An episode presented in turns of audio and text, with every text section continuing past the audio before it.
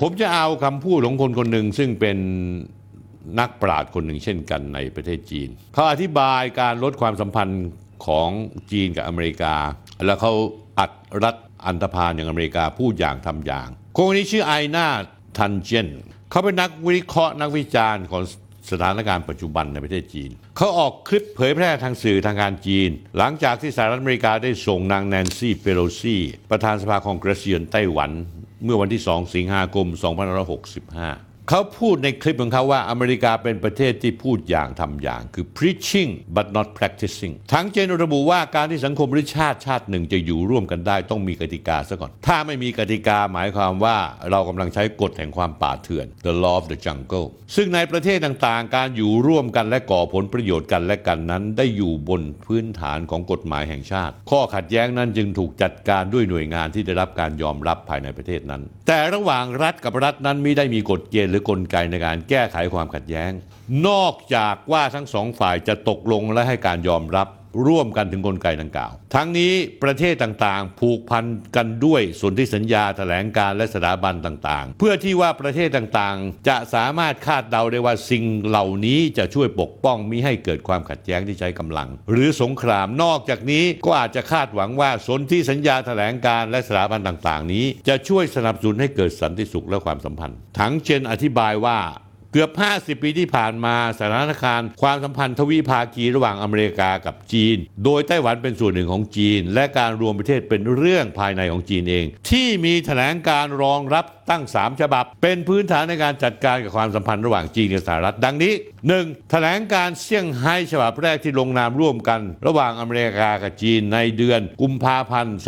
2515 สมัยประธานาธิบดีดิกสันที่มาเยือนประเทศจีนเป็นครั้งแรก 2. ต่อมาแถลงการฉบับที่ 2 ได้สถาปนาความสัมพันธ์ทางการทูต ที่ลงนามโดยจีนและอเมริกามีผลตั้งแต่วันที่ 1 มกราคม 2521 ที่อเมริกายอมรับรัฐบาลของสาธารณรัฐประชาชนจีน เป็นรัฐบาลตามกฎหมายของจีน แต่เพียงผู้เดียว แต่อเมริกายังคงรักษาความสัมพันธ์ทางการธุรกิจ และวัฒนธรรมที่ไม่เป็นทางการกับไต้หวัน และอเมริกายอมรับว่าจีนมีจีนเดียวเท่านั้นไต้หวันเป็นส่วนหนึ่งของจีน ข้อที่ 3 แถลงการฉบับที่ 3 หรือแถลงการ 17 สิงหาคม คือรัฐบาลจีนและอเมริกาได้ออกแถลงการร่วมเกี่ยวกับการแก้ไขปัญหาสหรัฐขายอาวุธให้กับไต้หวัน โดยสหรัฐสัญญาว่าจะลดการขายอาวุธให้ไต้หวันอย่างมีขั้นตอน มีผลบังคับใช้เมื่อวันที่ 17 สิงหาคม หรือ 40 ปีที่แล้ว 2525 รวมทั้งยืนยันว่าอเมริกาจะไม่ดำเนินการนโยบาย 2 จีน หรือ 1 จีน 1 ไต้หวันนี่คือข้อตกลงแยกต่างหากที่อเมริการับรองมติภายในเรื่องพระราชบัญญัติความสัมพันธ์ไต้หวันปี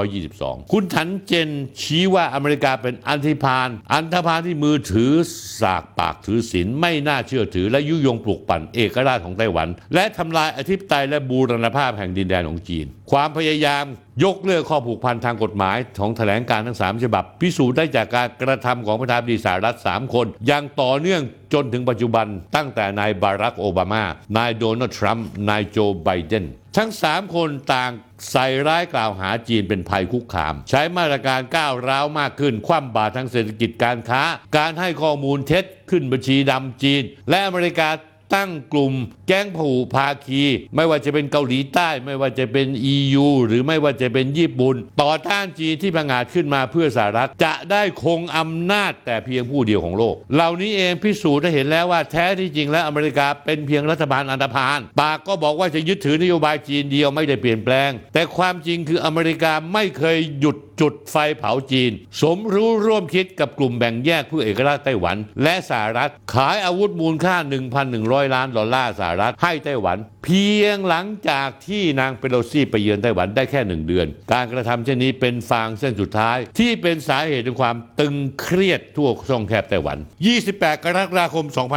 2565 ประธานาธิบดีสีจิ้นผิงถึงกับใช้ข้อความที่แข็งกร้าวส่งสัญญาณต่อผู้นำสหรัฐ เตือนแรงๆว่าผู้ที่เล่นกับไฟจะพินาศเพราะไฟ เพราะระหว่างการสนทนาทางทางวิดีโอคอลในประเด็นเกี่ยวกับไต้หวันและการพิพาททางการค้าคำพูดดังกล่าวของนางเปโลซี่ที่เคยพูดเอาไว้ พูดอย่างยโสโอหังว่าความมุ่งมั่นของอเมริกาที่รักษาระบอบประชาธิปไตยในไต้หวันและทั่วโลกยังคงแข็งแกร่งอย่างยิ่งคำพูดดังกล่าวในฐานะที่นางเปโลซี่มีดำรงตำแหน่งเป็นประธานสภาคองเกรสสหรัฐ และถือว่าเป็นผู้นำอันดับ 3 ของอเมริการองจากประธานาธิบดีไบเดนและรองประธานาธิบดีกัมมาลาแฮร์ริสถือเป็นการละทิ้งข้อตกลง และแถลงการพื้นฐานความสัมพันธ์ต่าง ๆ ที่จีนและอเมริกาเคยทำร่วมกัน เป็นการยืนยันว่าอเมริกาจะแทรกแซงเกี่ยวกับกิจการภายในของจีน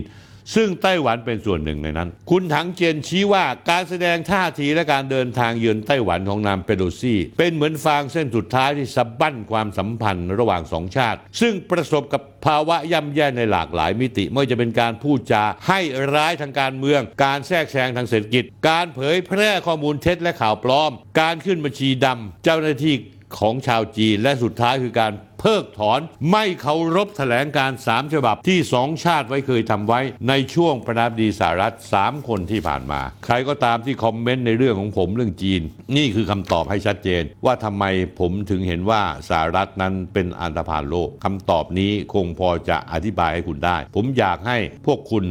ที่วิพากษ์วิจารณ์ผมว่าโปรจีนและเกลียดสหรัฐนั้น เปิดสมองเปิดความคิดทำใจให้เป็นกลาง และพิจารณาจากข้อเท็จจริงจะดีกว่านะครับ